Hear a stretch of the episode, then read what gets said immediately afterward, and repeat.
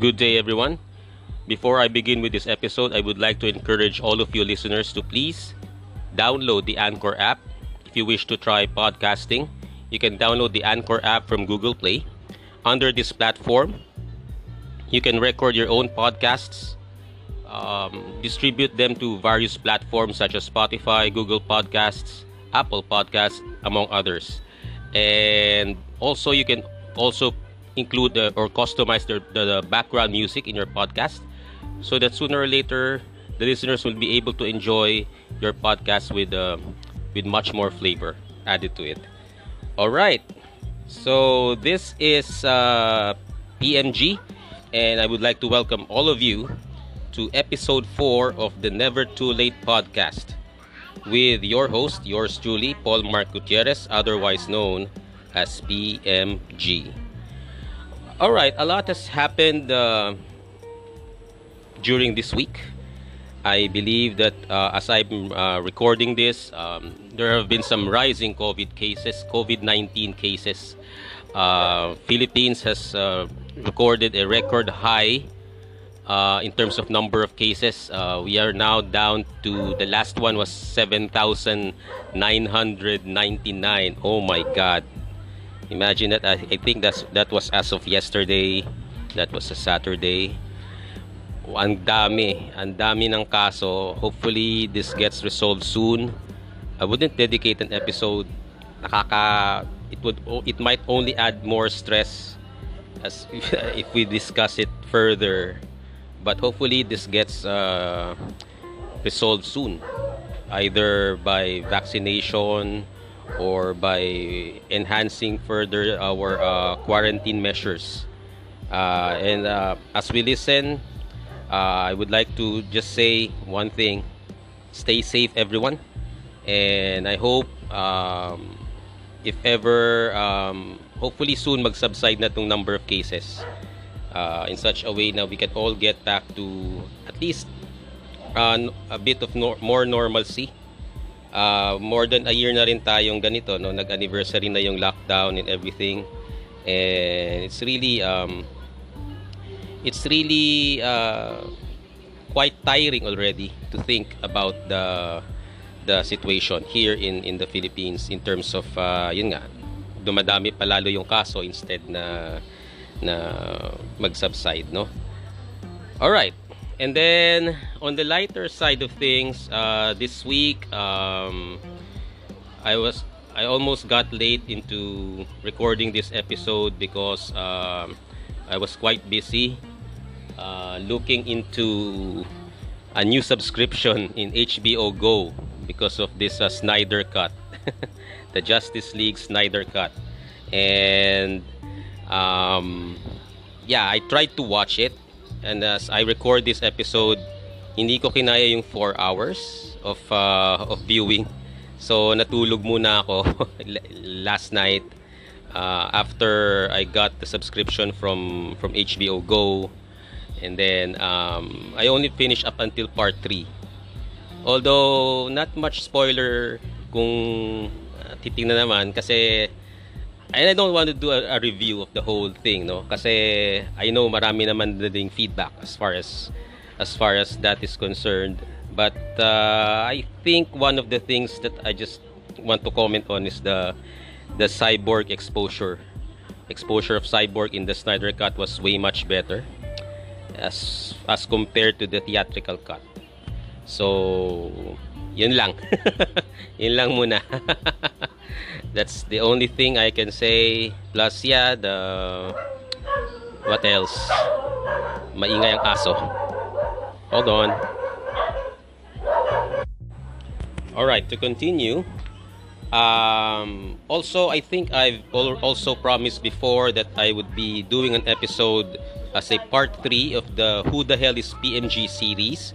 But unfortunately um, I'll give way first to an, an episode today which is uh, different which is more uh, committed to uh, my the premise of my uh, my podcast which is about doing album reviews about music to celebrate music as far as uh, uh, my preferences are concerned you know yung mga music that I've cherished through the years.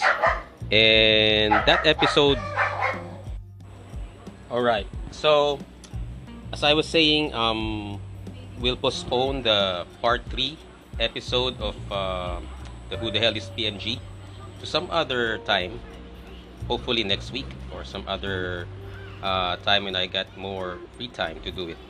Uh, but for today, I'll be doing an episode about an album review of one of the albums that I've uh, cherished uh, through the years. Oh yeah, but before that, I also wanted to share about HBO Go when I was browsing it. Um, a friend of mine shared uh, a tidbit uh, a tidbit about the about the uh, ep- ep- episode. Sorry, sorry. A tidbit about uh, an, an episode of Elmo doing a talk show. Uh, there's a there's a there's a show in in HBO Go called uh, Not Too Late Show with Elmo. So, tawa ako kasi parang somehow parang rip I'm trying to rip off Elmo of all people, no.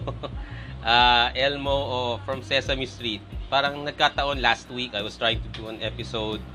I think that was in episode 2 where I mentioned uh, about Sesame Street and why I don't like Elmo that much.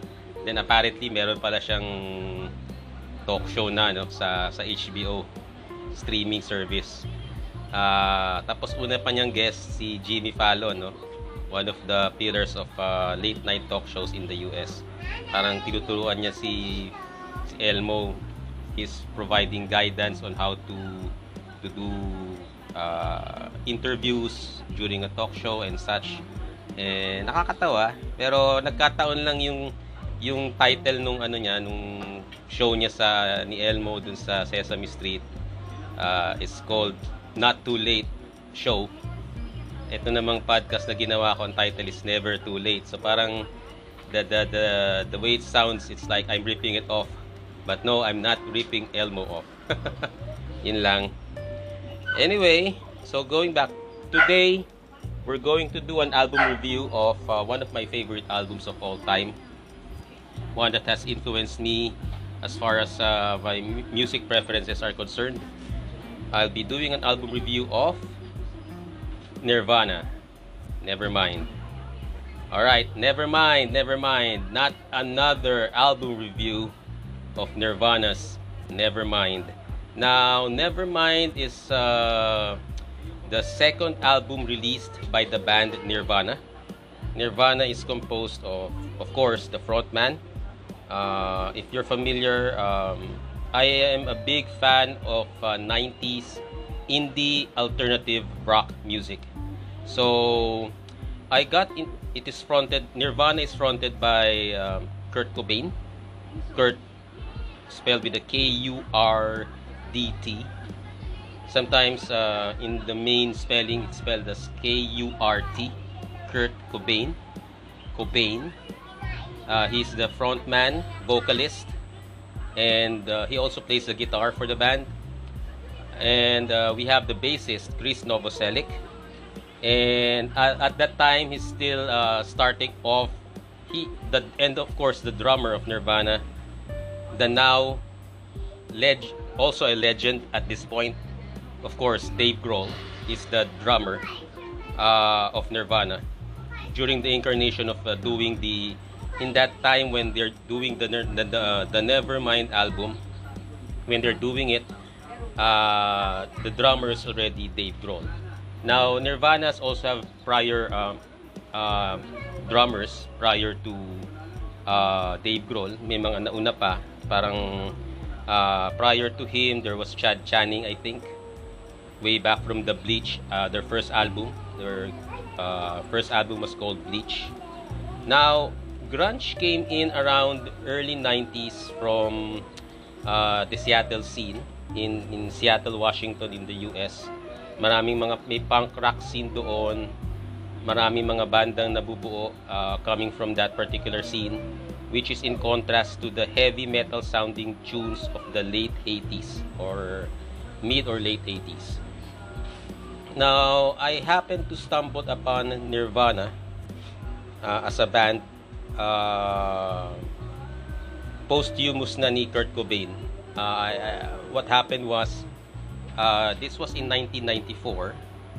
Um, I was already into introduced to some rock and roll uh, sound sound sounding music from Guns N' Roses or Eraserheads. And then apparently by 1994, uh, I stumbled upon a news about the suicide of a certain frontman of a band called Nirvana. Uh, that was around April 1994. So Kurt Cobain had a suicide um, um, induced by a drug-related. Uh, I think he OD'd from a certain drug. I'm not sure if heroin or ano yung naging takbo ng mga pangyayari. But upon investigation, so nagkaroon siya ng uh, drug-related OD. And then meron siyang natagong shotgun doon sa apartment niya where he's staying in or in, in his house. And then he shot himself. Um, he, suicide. It was a tragic event. And there was an alleged suicide note that was also found in his uh, apartment. Yung suicide scene. Uh, about not to burn parang ang main message was to uh, he doesn't want to burn out it's better to burn out than just fade away so parang yun yung parang naging core message nung suicide letter niya. It was a tragic event. But because of that news I got curious about the the music that uh, Nirvana was playing uh, was doing. And at that time as well um, it was at the height of the popular uh, popularity nung uh, succeed, subsequent album that was released after Nevermind which was called In Utero and there are some uh, mainstream radio uh, here in the Philippines that were playing uh, Nirvana music and at that time nasa top 20 parate yung song nila na All Apologies so I got curious then I bought certain albums of Nirvana at that time. Um, nauna kong binili yung In Utero which was uh, kasi nga out of curiosity to to hear the Nirvana music. And then from there, um, uh, I started listening and I find it really different from the way heavy metal bands are sound are uh, sounded like. So, bago sa pandinig ko yung ano, yung Nirvana at that time. Parang it was heavy on drums. Uh, the way Dave Grohl was playing drums was really different. Parang it's uh, it's like a main or a core piece of uh, of how their music is being played. Talagang dominant yung uh, yung groove, yung beats, yung groove, yung presence ng, ng drums dun sa sa Nirvana music.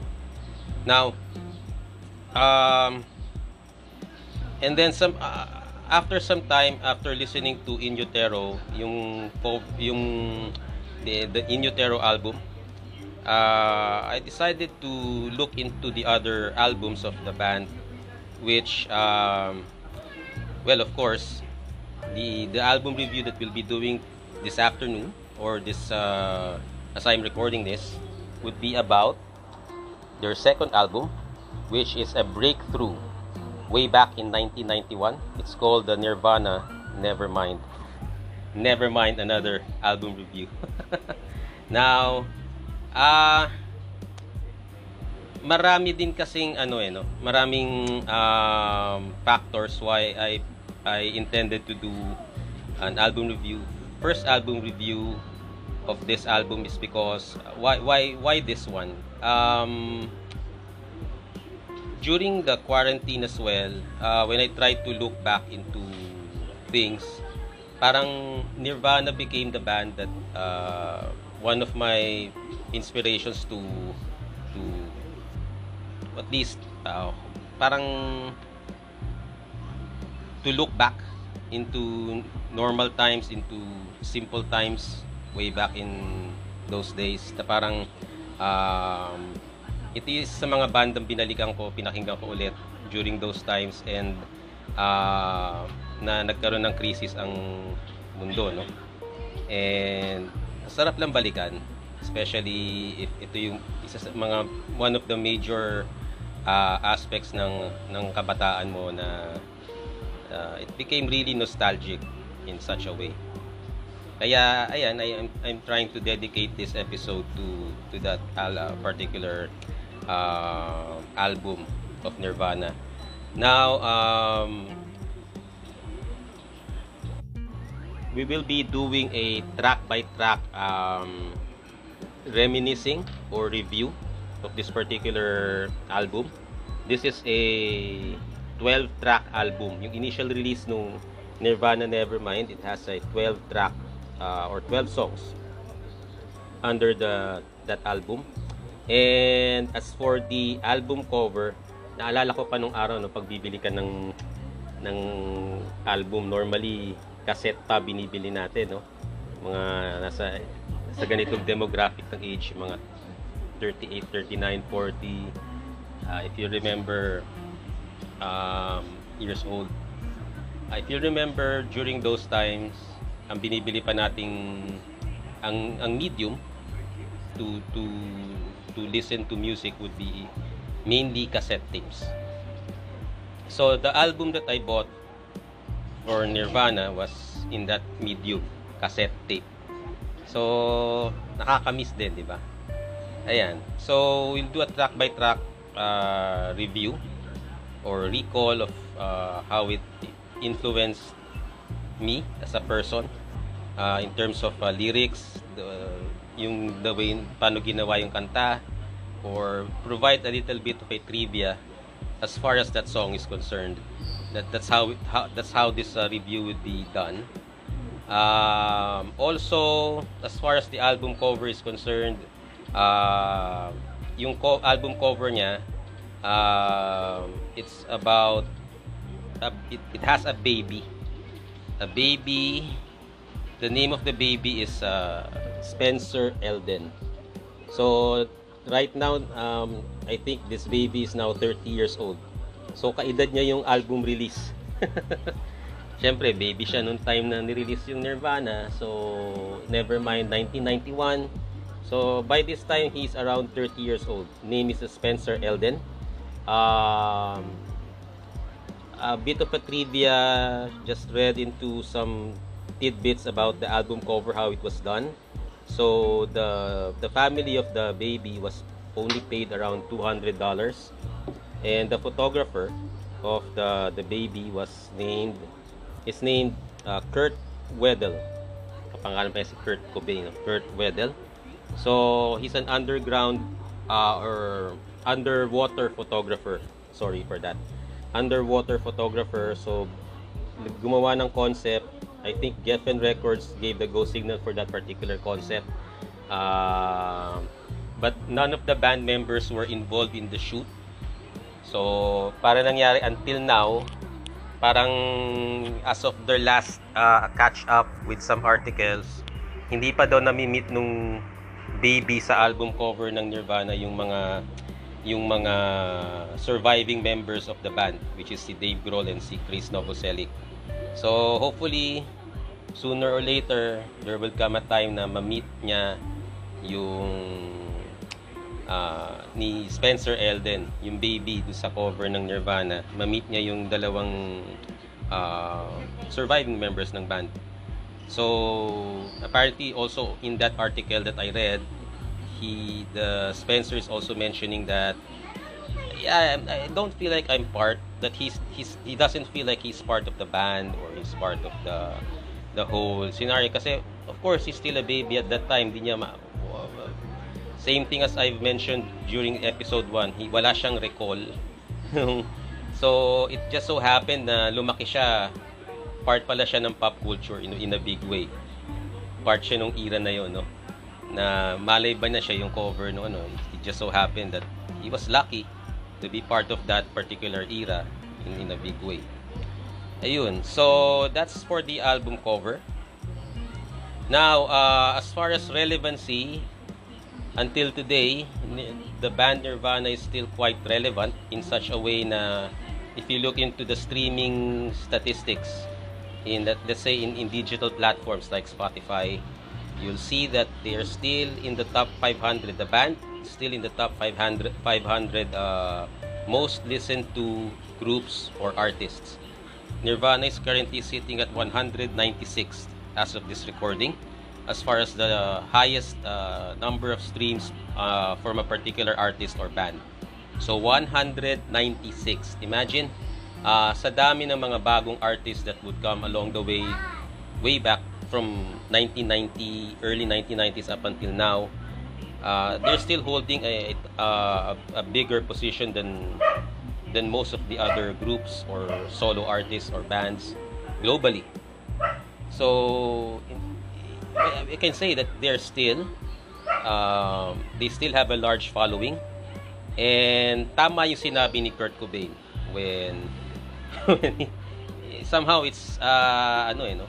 Um, although suicide is not a way to do it of course it's I would really meron nga mga suicide hotlines ano to to to to help us you know combat mental health depression or other or other serious issues that we're encountering especially during these uh, troubled times no so ayun um yung sinabi niya na it's better to fade out uh, sorry it's better to burn out than just fade away so in a way, parang yan din yung mga mantra ng ano eh, ng mga goats or ng mga greatest of all time in in their particular field, no.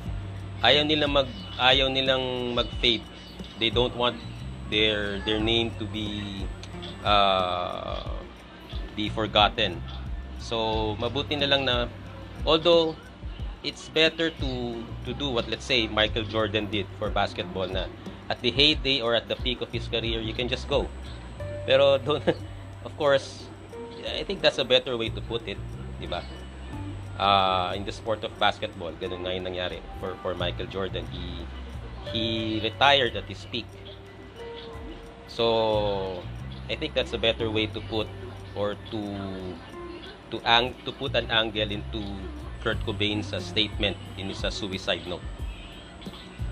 Basta wag lang ano, uh, wag lang mag uh, delve into our thoughts about you know yung uh, mental health issues of uh, of uh, taking away your own life no? Which is uh, another thing or another topic that we have to explore soon if ever. Uh, although uh, we can stop at that. All right. So um, when I bought this album, uh, of course, uh, the the normal way that I do uh, or pagkabili ko ng isang bagong album or kasi iba nung araw eh. When we talk of early 90s way of uh, listening to music uh, ang main source mo lang is either a radio. So it's very limited. And unlike today na everything is being handed to you in a silver platter. So, normally, uh, limited yung source mo into radio or TV. And kung ano yung mga hits na naririnig mo sa radyo, yun yung expected mong unang papakinggan. Or uh, parang you look after as to why you you bought that particular album. So pagkabili ko nung Nirvana Nevermind, um, I listened to it track by track. So here it goes. So first track, of course, this is the let's say carrier single of the the album. It's called the Smells Like Teen Spirit. Uh, unfortunately, here in Spotify, we cannot have uh, here in the Philippines we don't have the facility to to add music in in coming from Spotify or other other di- digital platforms into your episodes. So for the for now we contend with the background music that we have. Yung parang uh, barely legal sounding music. It's called uh, three stories by the way. Yeah. So smells like teen spirit when i first heard this uh, ang ganda ng intro. When you when you're trying to hear it it sounds like a Fender Stratocaster uh, intro na strumming lang. Sobrang simple. Then biglang papasok yung drum roll ni Dave Grohl na parang wow, ang bigat. Ang bigat tapos you would realize that even before you've heard like ako, before I even heard Nirvana, parang meron ng parang you've heard it before kasi nga 1994 ko na siya binili or na napakinggan But this was so popular way back in 1991 in the US. Pero may mga airplay na sa radyo at that time. Pero hindi ko alam, ah, Nirvana pala to. So, narinig ko yung chorus, lalo na, uy, yung with the lights out, it's less dangerous. Um, the way that the song was built, it was really meant to be a carrier single for that particular album. And the Smells Like Teen Spirit track became their uh, not just the carrier single for the album, but it became uh, the song that Nirvana became known for. Uh, in such a way, ito yung naging brand nila uh, nung, nung banda. No? Uh, in such a way na when you say Sweet Child of Mine, Sweet Child of Mine, this is uh, from Guns N' Roses. When you say Bohemian Rhapsody, you equate that with the Queen. So it became their brand it became the anthem.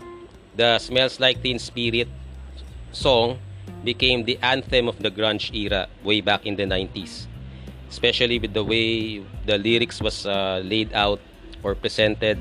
Um, okay din yung poetry or the way uh, Cobain, uh, Kurt Cobain would uh, write the lyrics of his songs uh, in such a way that uh, it was a mixture of both prose and may konting lalim uh, in terms of uh, being uh, poetic. Although if you compare it to Pearl Jam, uh, Pearl Jam kasi they are more intended to have a more uh, mas deep yung ano ng Pearl Jam eh, yung the way they would write lyrics minsan ang hirap i-comprehend. Ito kasi when we look at Nirvana lyrics for let's say smells like teen spirit uh, somehow it's clear that they're talking about angst. They're talking about uh, um, for example yung smells like teen spirit parang um, may may konting portion ng uh, let's say Kurt Cobain is seeking for belongingness. Uh, he wants to make a group that's always been and always will until the end. So may ganung may ganung tema. So every lyric of his tracks across the album would somehow be relatable to the teenagers at that time, no? So, ganun yung naging takbo or naging tema ng mga albums ng Nirvana. They're they're they're angst driven. Um, uh, lots of shouting, lots of uh, heavy uh, guitar strumming na minsan parang ano na eh, uh, it, it borderlines uh, music and noise. Uh, but that's the way it is. Yun yung naging parang, sabi nga nila, yun yung naging sagot ng 90s to rebel against the the glam rock era parang to have a certain twist kasi people at that time were a little bit tired of the yung mga naghahanap ng alternative from the glam sounding rock na somehow it's complicated no sa, sa tenga. Pag matagal ka na nakikinig ng mga iba-ibang music. But if you listen to the to Nirvana's approach to grunge alternative rock it's uh it would sound simpler more relatable in terms of oh parang ang daling i-cover nito ah, ang daling gitarahin kasi nga puro mainly strumming uh, guitar strumming. So that's how it went I think no? That's why they became more and more popular at that time because they were very much uh, relatable and they hit the mainstream. So Smells Like Teen Spirit, nagkaroon pa siya ng music video uh, where there are cheerleaders and uh, the background was a little bit dimly lighted uh, basketball court na parang they were just doing their uh, session in in the gym na parang may mga cheerleaders. Tapos uh, as they play the studio version of the of the track during that music video. At that time also they were popular MTV uh, features. So sa mga nakikinig of course you'd also be familiar sa mga ka-age ko familiar kayo dun sa height ng popularity as well of MTV so pag sinabing may MTV yung may music video sa MTV yung banda either in an, in an international scene uh, it's a big boost in terms of their uh, record sales kapag meron silang music video. So all of these contributed to Nirvana's success. So they have sold millions of copies of uh, Nirvana Nevermind mainly because of the Smells Like Teen Spirit track. Again, this was the anthem of that genera- grunge era generation. All right, so um, may trivia pa bang gustong i-share? If I if you have some trivias, uh, let me know. By the way, I also I'm also planning to do to create a Facebook group uh, for this podcast. Hopefully soon I'll be uh, creating it. We can have a, a comment section there where you can you can comment or add some comments or further trivia about a certain episode where we discuss uh, topics further related to a certain episode. Ayun. The next track uh, from the Nirvana Nevermind is called In Bloom. So, In Bloom, ang maganda sa album na to kasi parang ano yun, eh, no? um, the way it was uh, arranged, yung order ng songs, it was like a whole a whole story is being told. Eh, is being told from from start to finish. Parang isa siyang concept album din in a way, no? uh, in like in in the vein of Sgt. Pepper ng Beatles na parang oh um, parang yung second track is like a continuation of uh, Smells Like Teen Spirit in Bloom. The second track contains uh, uh, a drum and a heavy uh, a heavy drum roll intro coupled with uh, uh, Cobain's uh, guitar strumming as well.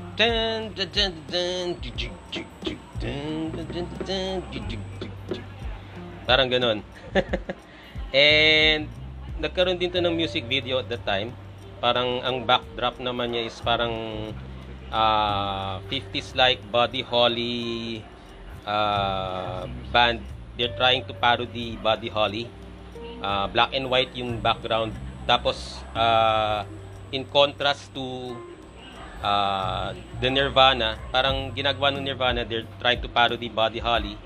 And then later, uh, later on that video, they're trying to play the same song uh, by being themselves. Na parang ang kukulit, nagwawala sila doon sa stage, they're trying to to throw their guitars or they, they try to smash the drum sets and everything else that they have been known for during live concerts.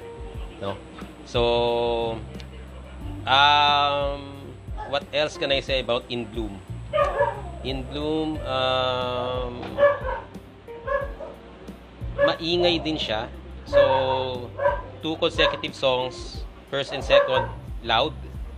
Um, but the chorus was really um, upbeat in such a way na madali siyang madali siyang ma-appreciate. All right. Um the next one the next song is called the third song.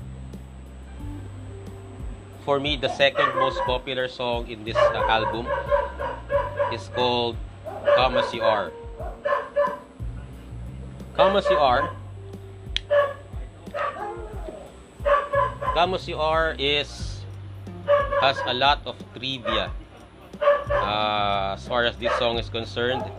Uh, first is um, I think it was not coincidental that it happens to be a, a slogan in Kurt Cobain's hometown. Parang Kurt was born in Aberdeen, in I think in Washington. And in the slogan, yung welcome slogan ng town nila, Aberdeen, parang nakalagay doon, come as you are.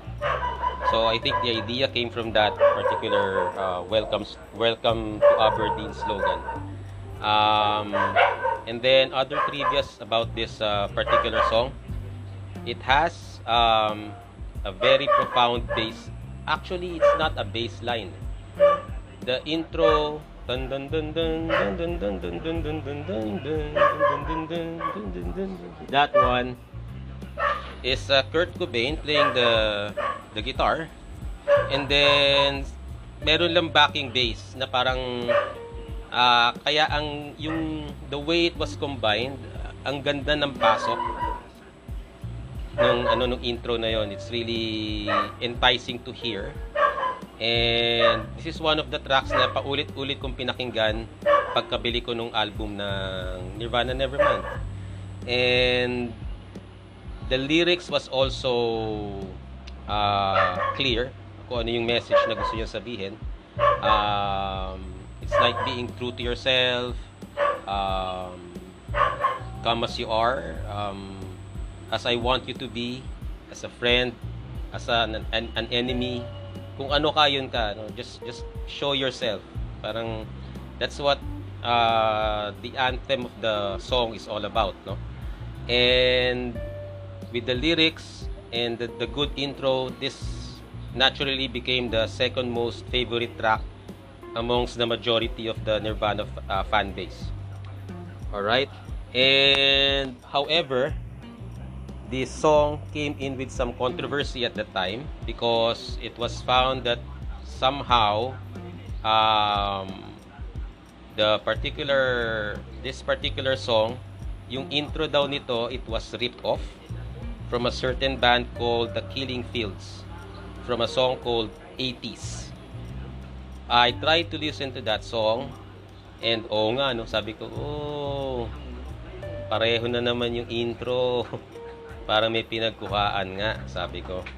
And then, uh, based on the last uh, trivia that I read, oh, nagkaroon pa nga ng, ng ano, ng, uh, I think the, the Killing Fields, sorry, not Killing Fields, uh, Killing Joke. Sorry, sorry, sorry, sorry. The band's name is called The Killing Joke. And then, um, The Killing Joke, their song is called 80s. The song is in Spotify. Pwede nyo siyang ma-search. You can see uh, how it sounds. And you can compare it to the intro of As You Are. And you'll realize, medyo magkatunog nga.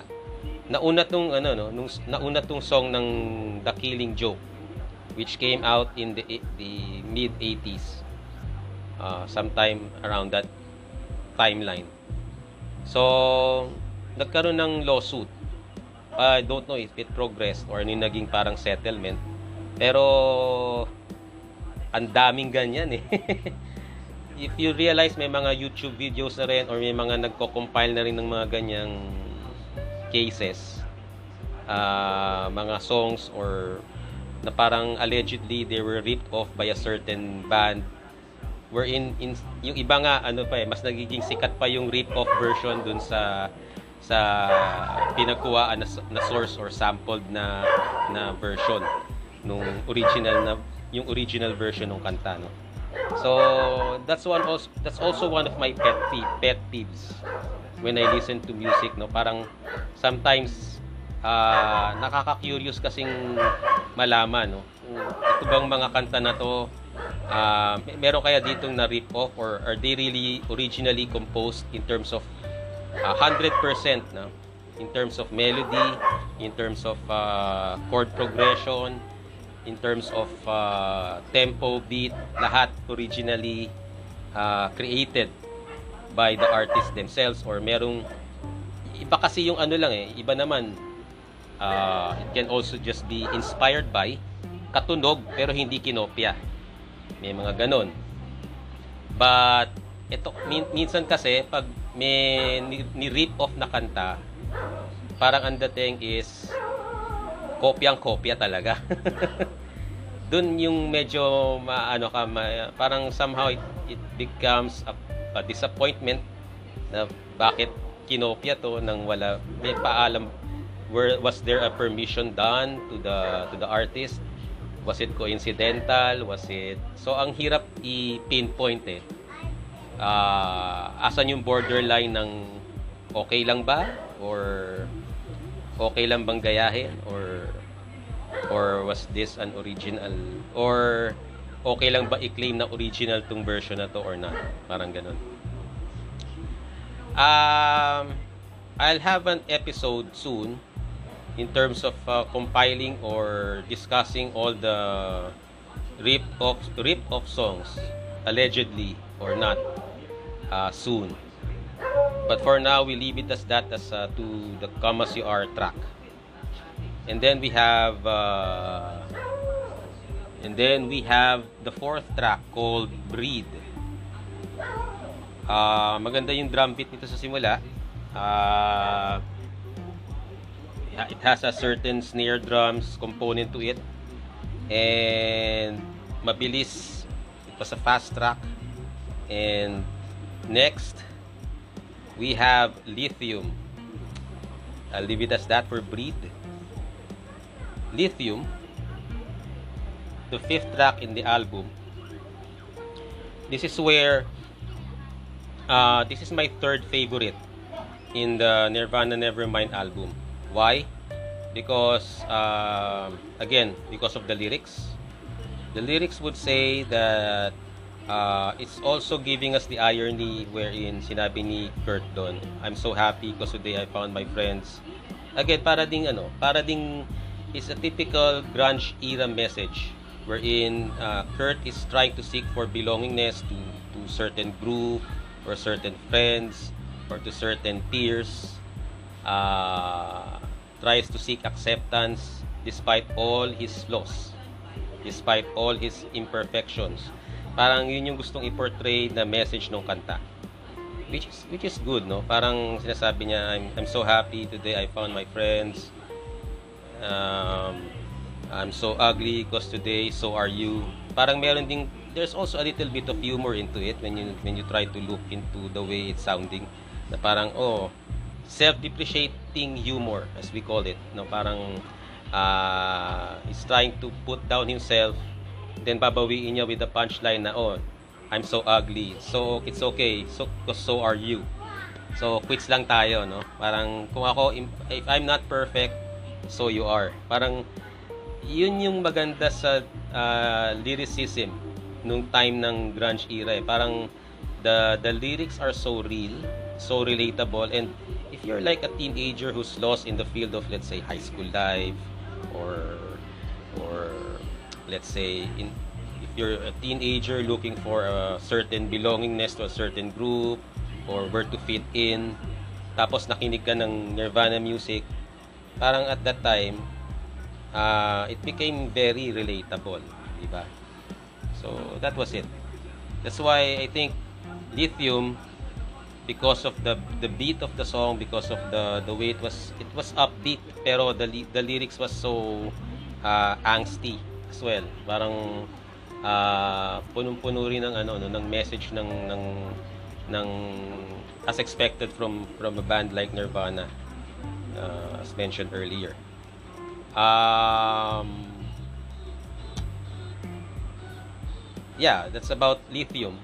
And It's the third, it's also in the top 5 most streamed songs uh, in Spotify for this particular band. I think it's number 5 at this point.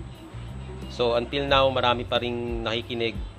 Siguro nag-shift na rin yung fan base ng Nirvana.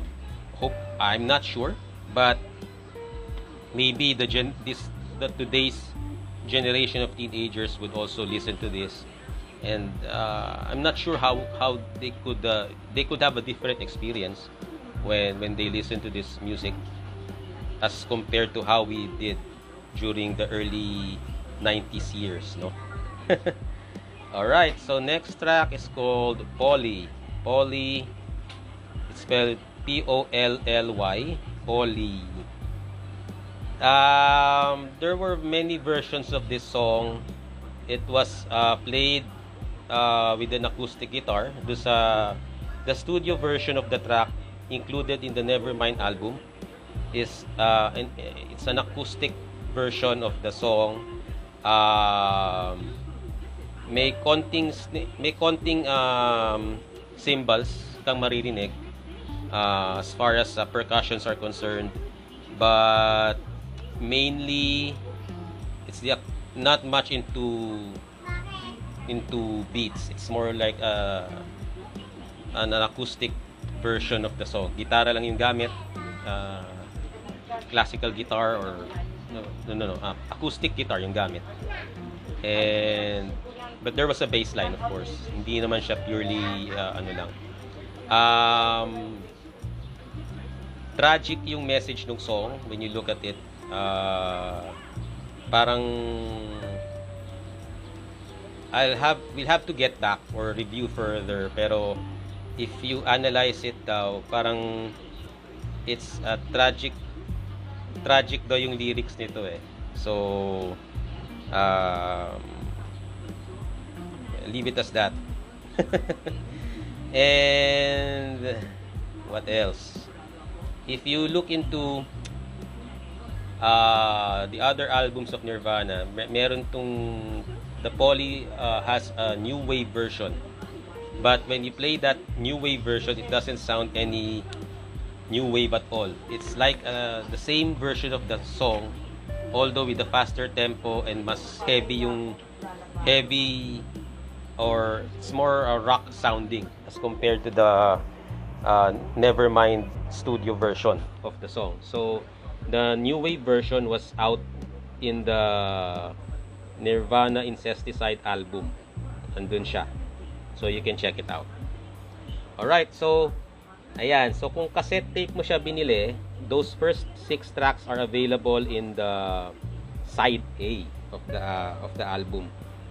The next six tracks are coming are now in side B. So ganyan pa dati na nakakamiss. May side A, may side B. Ngayon wala nang sides. Hanapin mo na lang sa digital lahat. Andun na lahat ng kanta. But before, these are the side B tracks. So pag may cassette tape ka, lipat mo doon sa kabilang side. Side play mo sa cassette player mo. Uh, ito yung mga side B tracks, no? So side B of Nirvana Nevermind starts off with uh, the song called territorial pissings. So, territorial pissings, I tried to search for may nagsasalitang parang ale or an old lady. Parang parang landlord yung dating. Na parang, ah, man, man, slam on your brother, everybody get together. Try to love one another right now. Ah, may ganun. So, uh, I found out na if yung portion na yon, certain lyric of or portion of that lyric came from a song called Get Together from the Young Bloods. So, meron ding available din yung song na yan in, in some di- digital platforms. Nung narinig ko yung kantang Get Together, aba, galing kinuha to ng Nirvana. Ayun, okay lang yun. Kasi it, it's not, uh, parang it's uh, paying homage ang dating. Hindi, it's not being ripped off. Parang it paid homage to that song. Parang kinuha nila, nilift nila yung lyric na yon ginawa nilang parang beat sa intro ng kanta. Before pumasok yung guitar riff ni Kurt na maingay. Tapos biglang papasok yung drums ni Dave Grohl na na you know the way Dave Grohl would play at that time?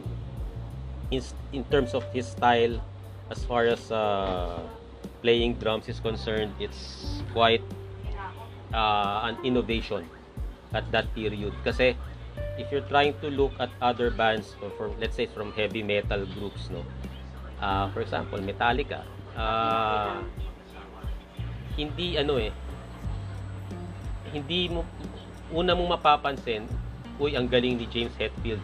Ang galing ni Kirk Hammett mag-lead solo. Parang parating parating ano eh, parating siguro third place mong ma-appreciate yung drummer as to the way he plays because somehow the lead guitar player of a, of a heavy metal band will be more up in terms of uh, highlight highlighted.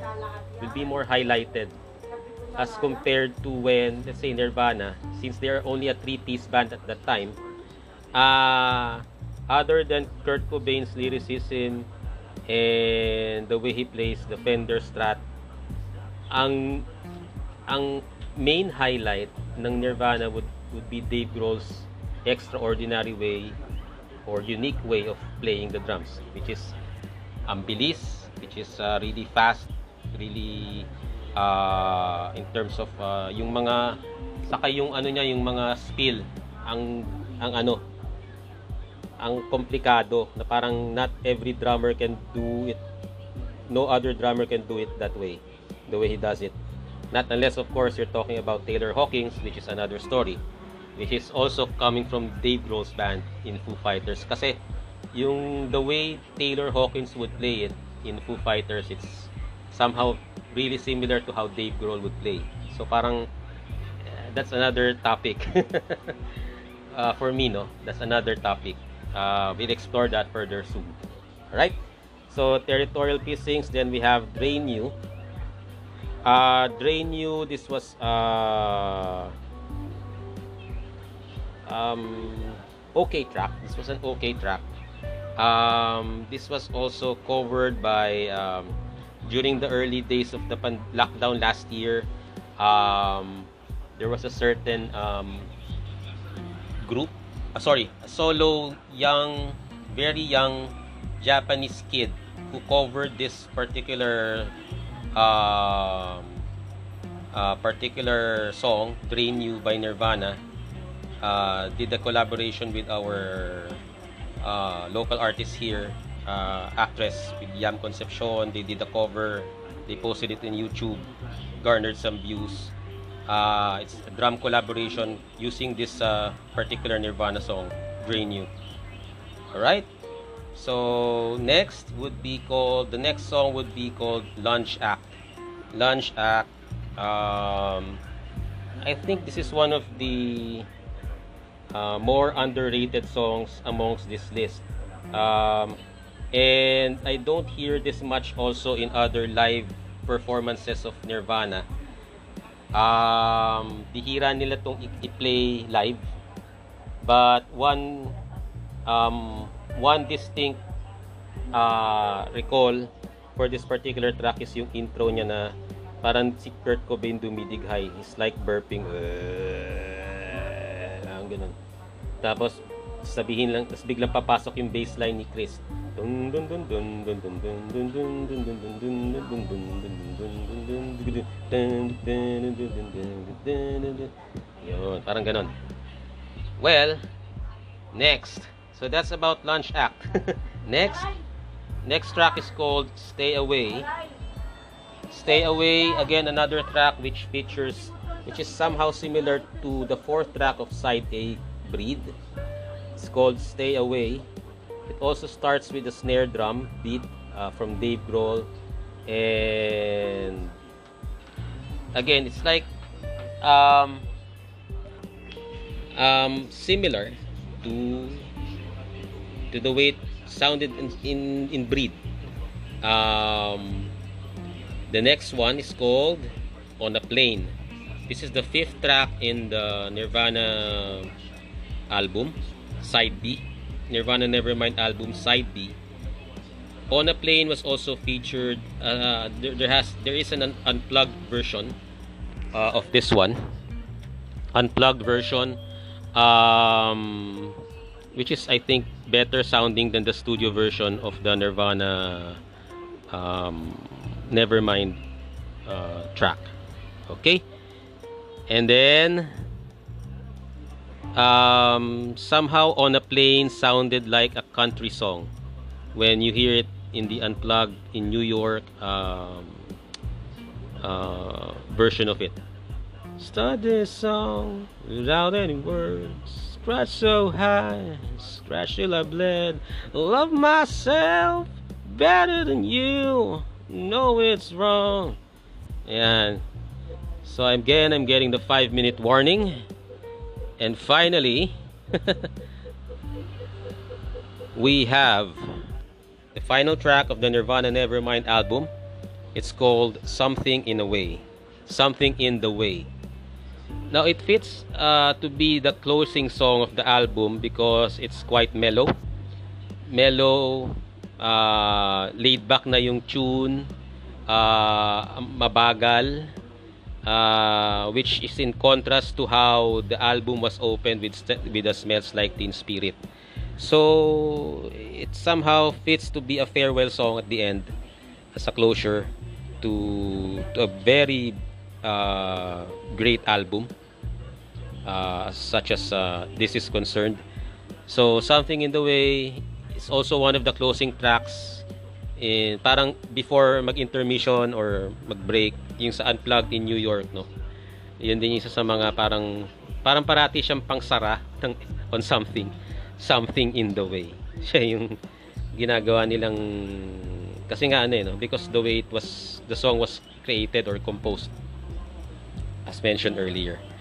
All right, so again, uh, that's it as far as the track by track review is concerned. Um, I know this is not the best of all the album reviews you've heard. Uh, this is more of like a personal take on this album uh, as to why I appreciate it, as to why I love this album so much. Uh, sayang lang no yung mga cassette tapes na binili ko nung kabataan ko na wala na lahat. I think uh, some of them got uh, some of them got uh, lost in a, pag let's say yung bahay nyo binaha or um, somehow yung iba doon nasama dun sa kasi I, I placed my collection before sa ground sa ilalim ng parang uh, cabinet which is in the ground floor of our form my former house.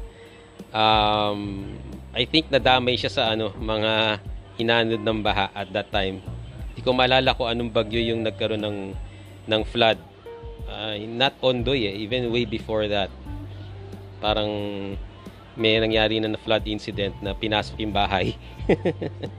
Ayun. And then, yeah, so hopefully I'll be doing more album reviews soon uh, of uh, some albums that I've cherished through the years. But again, I'm doing this in, in as promised or as, as committed to what I've made in the trailer as mentioned. No, uh, this podcast is mainly about doing reviews of uh, rock and roll music, alternative rock music, among other genres that I found to be awesome. So, yun. So, this is my first episode which delves into that. And hopefully soon, uh, we'll do more uh, we'll do more deep dives into music related topics, not just album reviews, track by track. Sometimes we'll delve um, although if you want to hear more uh, let's say more profound um, a more professional way of doing it uh, you can listen to I would recommend you guys to listen to the Rolling Stone music podcast or the song ex that particular um, that particular podcast ventures into album reviews as well as the state of the music uh, as to current state of affairs. Parang they they go into those discussions on certain topics like is punk really dead? So a certain topic would be about uh, why the Beatles disbanded. So maganda. Try to search for that podcast available in Spotify as well. Uh, Rolling Stone. So legit 'yan. Okay. Maganda, okay pakinggan. All right, and then you can also check out Song Exploder, which I'll also be discussing soon. Parang they digest music uh, per track for a particular artist. Try nyo rin i-check sa Netflix, meron din yan. Uh, Song Exploder ang tawag sa kanya. So, ayan, those are my two recommended uh, uh, sources of materials for music reviews. Maganda siyang pakinggan or panoorin. Alright, so thank you so much. That's all for now for this episode. Hope to hear from all of you. Hope to do an episode 5 next week. And thank you so much for listening to to this show, the Never Too Late podcast with me. This is again PMG saying bye-bye.